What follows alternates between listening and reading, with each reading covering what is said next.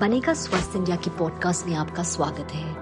हमारा फोकस है एक स्वास्थ्य, एक ग्रह, एक भविष्य, यानी कि one health one planet one future हमारा लक्ष्य है सभी के लिए स्वास्थ्य, और ये भी कि कोई पीछे न रह जाए, क्योंकि स्वस्थ भारत ही बनेगा संपन्न भारत। अक्सर जब हम दिव्यांग व्यक्तियों को देखते हैं तो हमें उन पर दया आती है और हमें उनके लिए दुख होता है। लेकिन उन्हें वास्तव में सहानुभूति, देखभाल और समर्थन की ज़रूरत है, ताकि उन्हें आगे बढ़ने और जीवन में सफलता हासिल करने में मदद मिल सके। इस विचार को हमें पीछे नहीं छोड़ना है और उन असमानताओं को कम करना है जो लोगों को पीछे छोड़ देती है और व्यक्तियों और समग्र रूप से मानवता की क्षमता को कमज़ोर करती है। मैं हूँ अंबिका सिंह कामा। इस फेब्रवरी में हम जब सेलिब्रेट कर रहे हैं उस प्यार को, जो हमें इंसानियत सिखाता है, आइए बात करते हैं भारत की पहली महिला दिव्यांग stand up comedian Nidhi Goyal से। दिव्यांगता और लिंग के बारे में प्रचलित धारणाओं को चुनौती देने के लिए निधि कॉमेडी का इस्तेमाल करती है। पंद्रह साल की उम्र में आप अपने, आपने अपना विजन या आई साइड लूज करना शुरू किया। कैसे डायग्नोस हुआ और क्या क्या चैलेंजेस आपने देखी? क्योंकि आप पंद्रह साल तक देख सकते थे। तो हर दिन जब आपको पता लग रहा था कि आपका आई साइड वीक होता जा रहा है तो उसके क्या चैलेंजेस थे? Um, अमिका बहुत बहुत धन्यवाद आपने मुझे यहाँ बुलाया और um, बातचीत करने का मौका दिया। सो so, पंद्रह साल में जब मुझे डायग्नोस किया गया था एक रूटीन चेकअप था मेरा आई चेकअप और उसमें मुझे डायग्नोसिस मिला था। एंड आई थिंक चैलेंजेस कई तरह के होते हैं राइट बहुत लोगों को घर में चैलेंजेस होते हैं कि परिवार एक्सेप्ट नहीं करता है। मैं बहुत फॉर्चुनेट थी मैं बहुत प्रिविलेज थी और हूँ और रहूँगी कि मेरे परिवार को वो एक्सेप्टेंस था। हम्म। मेरे परिवार को आता था कि कोई परिवार में अगर ब्लाइंड हो तो उसके साथ किस तरह से रहना है? उसे किस तरह से सपोर्ट करना है? उसे किस तरह से अपना स्पेस देना है? एंड आई थिंक फिर भी जो मैं कहूँगी कि बहुत बड़ा एक चैलेंज जो मेरे लिए था वो ये था कि हर रोज आपकी थोड़ी सी साइड चली जाती थी या हर हफ़्ते आपकी थोड़ी सी मतलब आप सप्ताह सप्ताह में अंतर देख सकते थे कि आज आप रोड क्रॉस कर सकती हैं और अगले हफ़्ते आपके तीन एक्सीडेंट्स होने से बचे हैं क्योंकि आपको वो उतनी स्पीडिंग स्पीड से जो बाइक आ रही थी वो दिखाई नहीं दी राइट हम्म। और आई थिंक उससे भी बड़ा चैलेंज था क्योंकि समाज इस तरह से सोचता है कि अगर आपको कोई भी तरह की विकलांगता आ जाए तो आप अब और ये नहीं कर सकते। उस टाइम ये सोचने की जगह कि अच्छा अब ये मुझे कम दिखता है। मैंने ये इस तरह से उसे सोचा कि अब मैं ये नहीं कर सकता राइट तो सड़क में इसलिए पार नहीं कर सकती क्योंकि अब मुझे कम दिखता है। हम्म, हम्म। ये थोड़ा सा और कम दिखता है। उसके जगह मैंने वहाँ पर उस बात को खत्म कर दिया कि अब मैं सड़क पार नहीं कर सकती। एंड आई थिंक ये जो सबसे बड़ी सोच में गड़बड़ है हम्म। ये चैलेंजेस लाती है विकलांग व्यक्तियों की ज़िंदगी में। और डिस्क्रिमिनेशन उस, उस समय भी और बाद में भी स्ट्रगल सबसे ज़्यादा डिस्क्रिमिनेशन के साथ था जहाँ पर आप एजुकेशनल इंस्टीट्यूट ले लें जहाँ पर पियर्स ने काफ़ी प्रेशर क्रिएट किया फैकल्टी ने काफ़ी प्रेशर क्रिएट किया।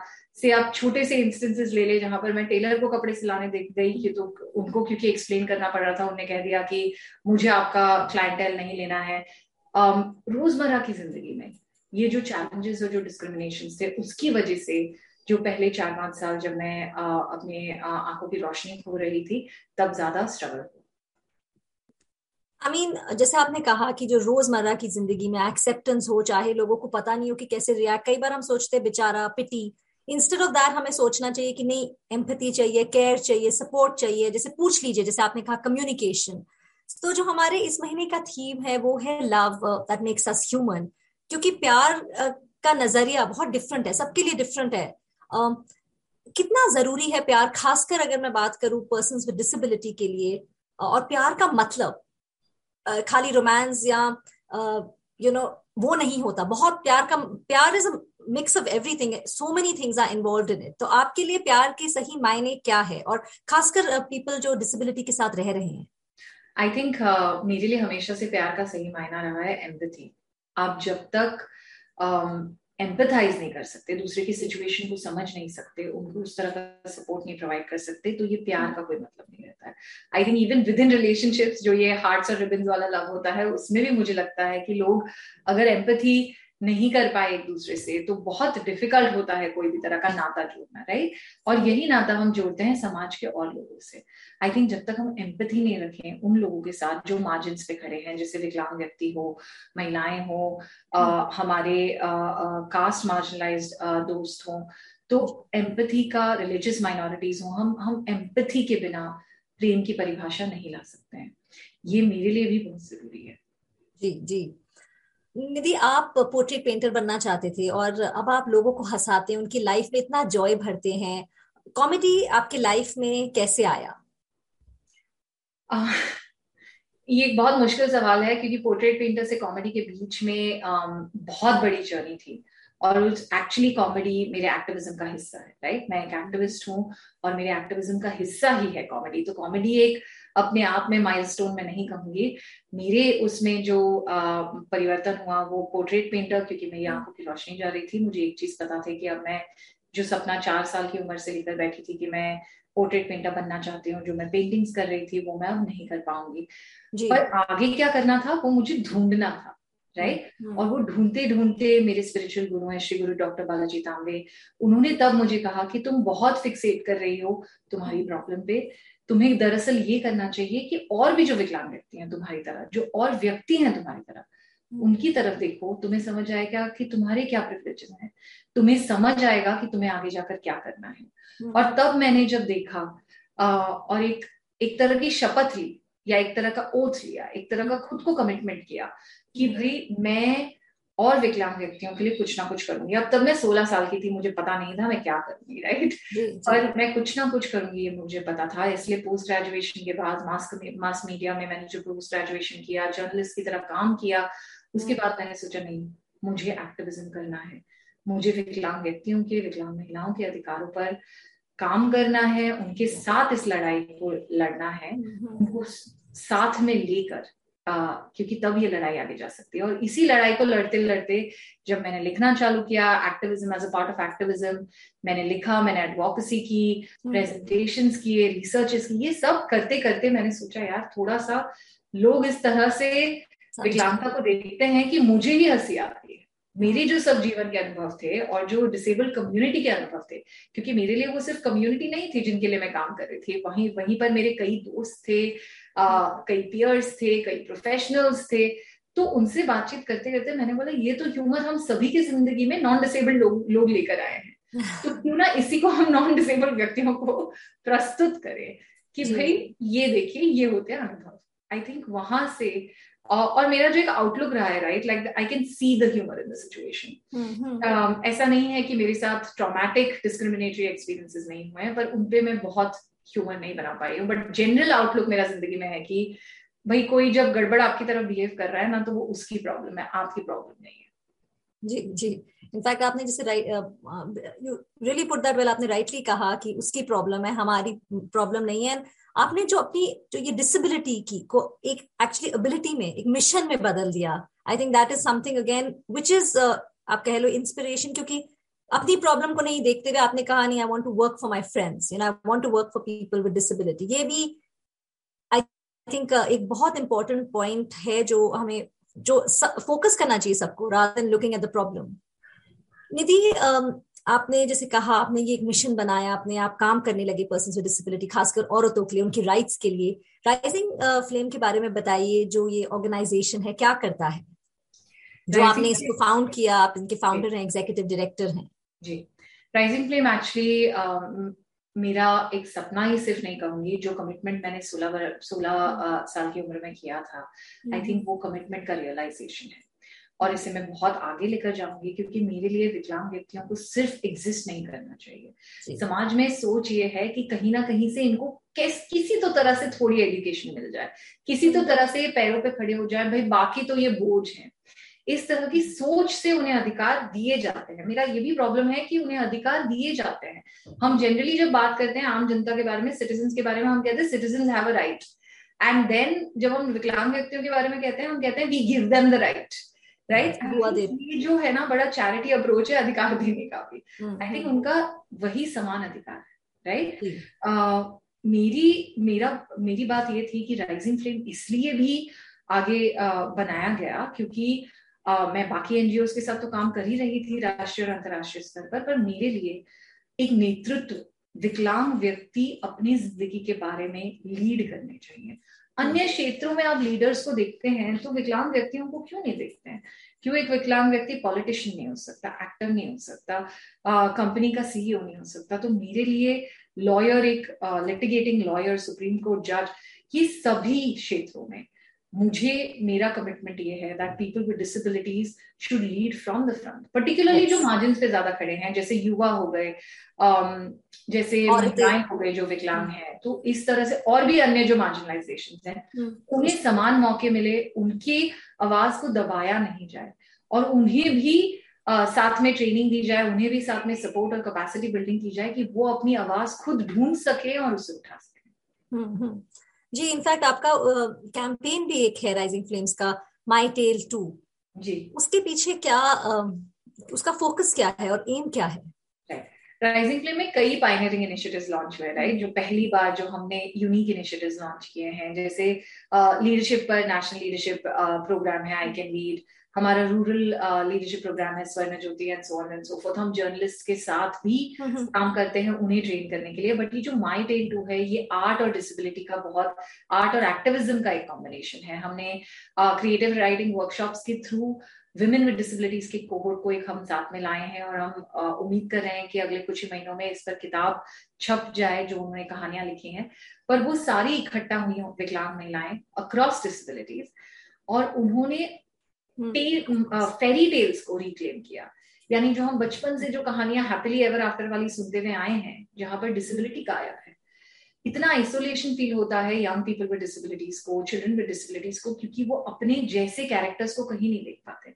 हम्म। उसी आइसोलेशन को हटाने के लिए और साथ में लोगों तक विकलांग जिंदगियों का अनुभव क्या होता है? विकलांग महिलाओं का अनुभव क्या होता है? रोज़मर्रा की ज़िंदगी क्या होती है? हम्म, हम्म। कैसी जी जाती है? क्या बैरियर्स आते हैं? एक आम नैरेटिव की तरह ये महिलाओं ने आ, लिखा है तो हमारे पास जैसे एक डेफ स्नो वाइट है ऑटिस्टिक्स अगली डकलिंग है and so on and so forth right तो ये सारी कहानियाँ बहुत ही जल्द पब्लिश भी होंगी बट एक रिप्रेजेंटेशन नैरेटिव इनविजिबिलिटी को हटाने के लिए ये सब पे हमने काम किया। Invisibility and isolation I think that those were two very important words जो आपने कहा निधि आप ऑफ़ कोर्स इस एनजीओ के ज़रिए हेल्प कर रहे हैं। इनफैक्ट ये आपका मिशन है। आपने बहुत ऑर्गेनाइजेशन के साथ काम किया है। आप ग्लोबल एडवाइजर भी थे यूएन वुमेन में। अभी भी अगर मैं आपसे एक सिंपल सवाल पूछूँ कि हमारे देश में इनफैक्ट इक्वल सोसाइटी अगर हम बनाना चाहें इंक्लूजन की बात करें लिविंग नो वन की बात करें हम कहाँ क्या, क्या मिसिंग है या what are we lacking I think हमें अभी भी बहुत बदलाव की ज़रूरत है। Hmm.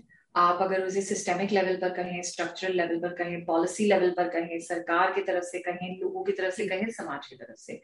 बट आई थिंक मेरे लिए जो बहुत ज़रूरी है जो मैं एक अगर आप कहें क्या चीज़ में हमें बदलाव लाना है वो हमें सोच में बदलाव लाना है। um, क्योंकि कौन पॉलिसी बनाता है? लोग पॉलिसीज़ बनाते हैं। उनकी सोच में परिवर्तन आएगा तो पॉलिसीज़ में परिवर्तन आएँगे। uh, समाज किससे बना है? लोगों से बना है। अगर उनकी सोच में परिवर्तन आएगा तो सामाजिक परिवर्तन होगा। बहुत ज़रूरी है सोच में परिवर्तन करना क्योंकि जब सोच बदलती है तभी हम ये उनका और हमारा में अलग करना बंद कर देते हैं। आ, हम ऑलमोस्ट विकलांग व्यक्तियों को ऐसे ट्रीट करते हैं कि भाई ये ये ये तो नॉर्मल नहीं है हमको नहीं पता। भाई अच्छा आप बड़े इंस्पायरिंग हो सकते हो नहीं तो आप तो वही दुखी आप बोझ हो। इस तरह का जो पोलैरिटी है कि वो और हम हैं हमारे जो अधिकार हैं वो उनके नहीं है। हम भाई नॉर्मल है उनका नॉर्मल नहीं है। हम अडल्ट हैं, वो अडल्ट नहीं होते, उन्हें बच्चों की तरह वो कहाँ डिसीज़न ले सकते हैं? ये सारा सोच का खेल है। उनके पास चॉइस कहाँ होती है? ये सारी सोच की खेल सो ये सारा सोच का खेल है ना? तो इस खेल को बदलना है, इस सोच को बदलना है तो हम एक बहुत सम्मिलित और बहुत बढ़िया समाज की रचना कर पाएँगे। और जब ये रचना होगी तो आप देखेंगे कि हमारी ताकत, सामाजिक ताकत, राष्ट्रीय ताकत और एज अ ग्लोब बहुत बढ़ जाएगी। ग्लोबल डेटा कहता है कि पंद्रह प्रतिशत लोग पूरे विश्व में विकलांग हैं। आप गिनती लगा लें कि कितने लोगों को हमने पीछे छोड़ा है कितने हम्म। लोगों की रियलिटी को हम समझते नहीं है और उन्हें कहते हैं कि वो हमारी तरह नहीं है। आई थिंक सोच ही बदलना है पिटी या बेचारापन डिस्क्रिमिनेशन से empathy empowerment love support I think that वो सोच बदलना है और करना पड़ेगा। जैसे आपने कहा पंद्रह परसेंट हमारे जीडीपी पे भी बहुत निधि असर पड़ता है। स्टडी है वर्ल्ड बैंक की स्टडी है इंटरनेशनल लेबर ऑर्गेनाइजेशन की स्टडी है कि जीडीपी पे भी कितना फ़र्क पड़ेगा अगर हम इकोनॉमिकली भी सोचें। एक वो भी एक बहुत इंपॉर्टेंट एस्पेक्ट है। आप सामाजिक रूप से सोचें आपको वैसे ही बहुत फ़र्क पड़ जाएगा राइट आई थिंक हम हम हम अंदाज़ा नहीं लगा पाते कि हम हम कितनी म्यूचुअल लर्निंग म्यूचुअल अंडरस्टैंडिंग एक होलिस्टिक एनवायरनमेंट को मिस कर रहे हैं क्योंकि हमने अपने अंदर ही बना रखा है।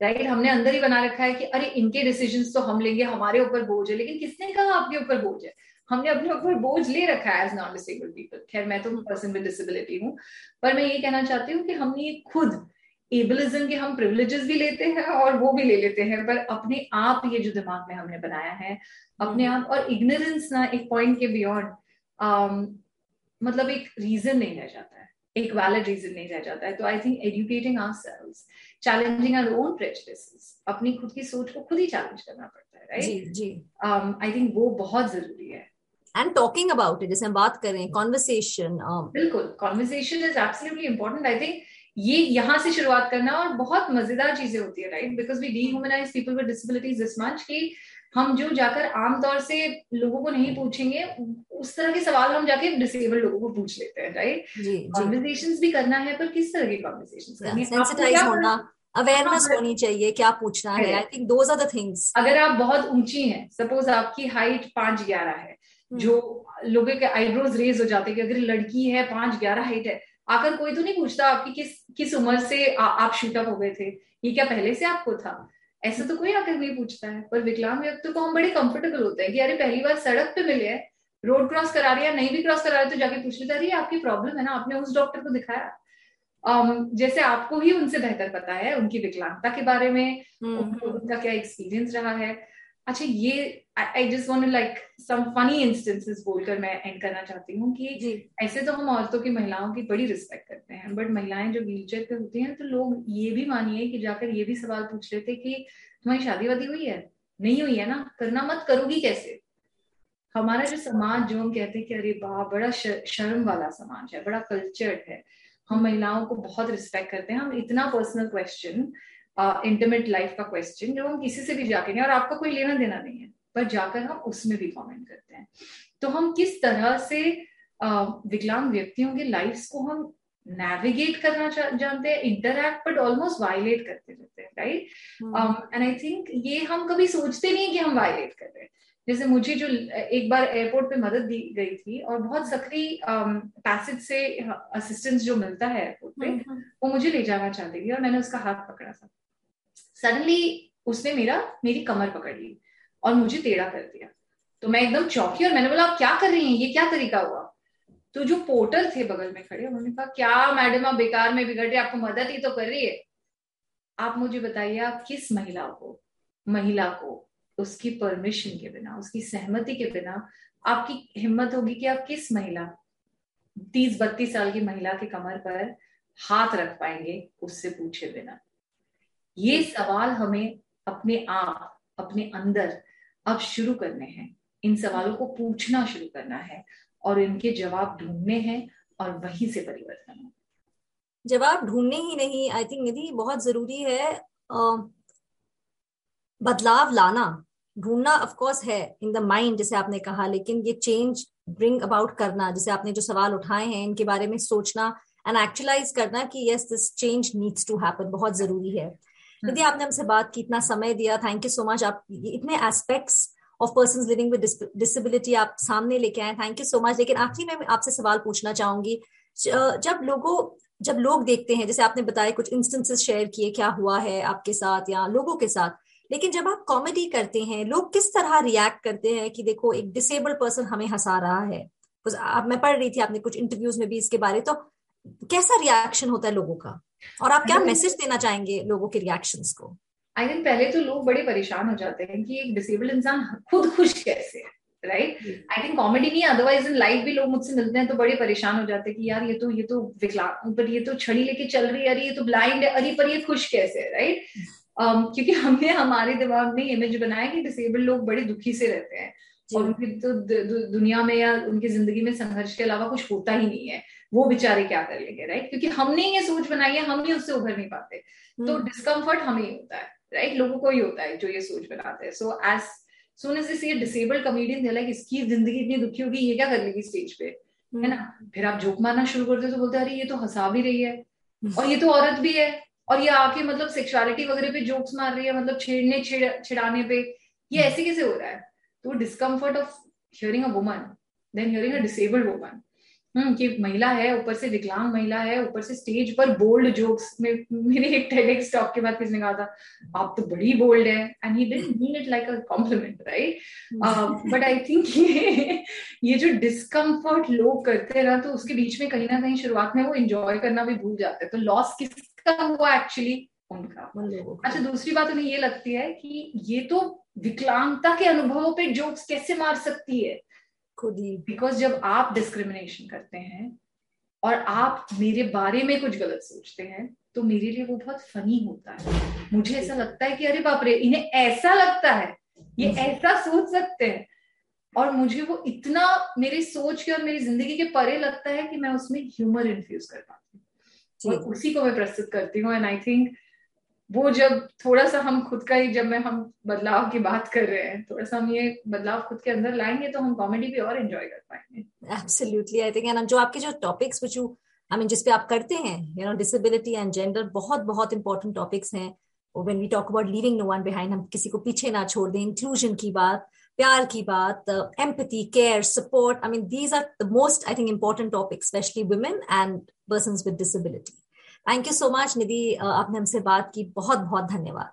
बहुत बहुत धन्यवाद अंबिका। आपने मुझे बुलाया बातचीत इस हफ़्ते बनेगा स्वस्थ इंडिया पॉडकास्ट में बस इतना ही।